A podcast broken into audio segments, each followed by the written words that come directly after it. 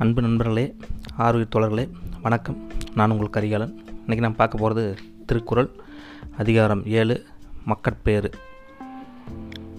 இப்போ நம்ம பார்க்க போகிறது வந்து குறள் எண் அறுபத்தி ஒன்றுலேருந்து அறுபத்தி ஐந்து வரை இருக்கக்கூடிய குரலை பார்க்கலாம். குறள் எண் அறுபத்தி ஒன்று. பெருமவற்றுள் யாமறிவது இல்லை அறிவறிந்த மக்கட்பேறு அல்ல பெற. இதன் விளக்கம் ஒருவன் அடைய வேண்டியவற்றுள் அறிய வேண்டியவற்றை அறியும் நல் மக்களை பெறுவதை விட வேறு சிறந்த எந்த ஒரு பொருளும் இல்லை என்பதே இதனுடைய பொருளாகும். அதாவது பெருமவற்றுள் யாமறிவதில்லை அறிவறிந்த மக்கட்பேறு அல்ல பிற. மக்கட் செல்வத்தை விட வேறு எந்த செல்வமும் சிறந்ததில்லை. அடுத்ததாக குடலின் அறுபத்தி இரண்டு எழுபிறப்பும் தீயவை தீண்டா பழிப்பிறங்கா பண்புடை மக்கட்பெறின். இதனுடைய விளக்கம் பார்த்தீங்கன்னா ஒருவன் நல்ல மக்களை பெற்றிருப்பின் ஏழு பிறவைகளிலும் தீமை அவனை நெருங்காது. அதாவது பிறரால் பழித்து கூற முடியாத நட்பண்புகளை பெற்ற பிள்ளைகளை பெறுவாயின் எழு பிறப்புகளிலும் துன்பம் தம்மை நெருங்காது.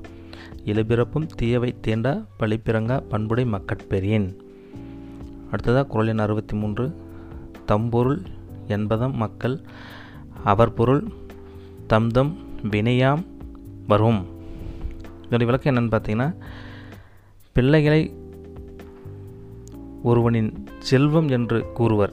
அப்பிள்ளைகள் அவரவர் செய்வினைக்கு ஏற்றவாறு அமையும்.